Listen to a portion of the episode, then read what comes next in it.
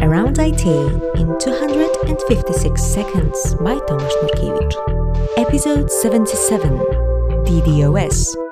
Denial of service attack tries to take down a server by sending specially crafted requests.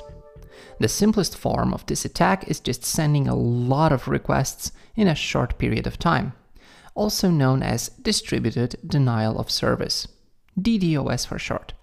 Many attacks don't even attempt to crush the victim. Instead, they flood it with so many requests that they saturate the network connection. The server is technically up, but unresponsive. Of course, in order to generate that much traffic, we should have even larger server, right? Not really. You just have to be clever or own a botnet. One technique requires so-called amplification. It's an observation that some requests may generate much larger response.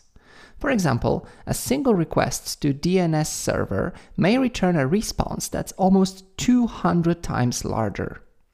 This alone is not enough. But what if we fake the source address?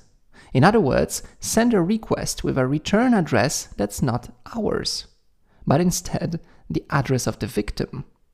Suddenly, the victim receives a ton of unrequested traffic. Faking the source address is called IP spoofing. This is called reflected attack because we reflect the traffic to the victim. Another approach is SYN flood. We pretend we'd like to open a TCP/IP connection, but never really finish the handshake.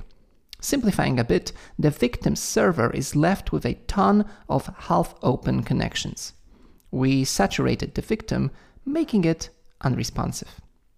However, these days distributed denial of service attacks are the most common.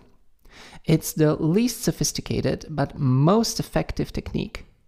We simply take thousands of servers and send a ton of normal requests to victim.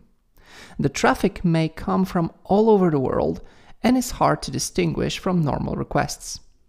But where do these computers come from? Well, mostly they are ordinary PCs infected with malware.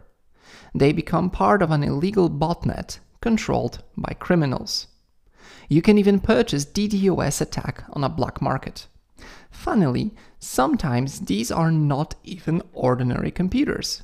In 2016, successful DDoS attack came from hacked CCTV cameras. One interesting high-level DDoS attack is known as Yo-Yo. It targets services that support autoscaling. The attack lasts for a short period of time, causing the server to autoscale. Then it stops, leaving highly underutilized cluster. When it scales down, the attack repeats. The process not only destabilizes the cluster, but also generates huge costs. So, how large can DDoS attack be? The largest known attack so far generated a few terabits per second. Some attacks may be unintentional. I can think of two scenarios. First is so-called Reddit effect. Legitimate traffic from highly popular website points to a smaller one, taking it down. Another example may occur in distributed systems. In that case, a single misbehaving service may take down another one or a database. How? For example, retrying too much. We barely scratched the surface of DDoS. There is a ton of attack vectors with bizarre names like ping of death, BlackNurse, or are you dead yet? That's it. Thanks for listening. Bye.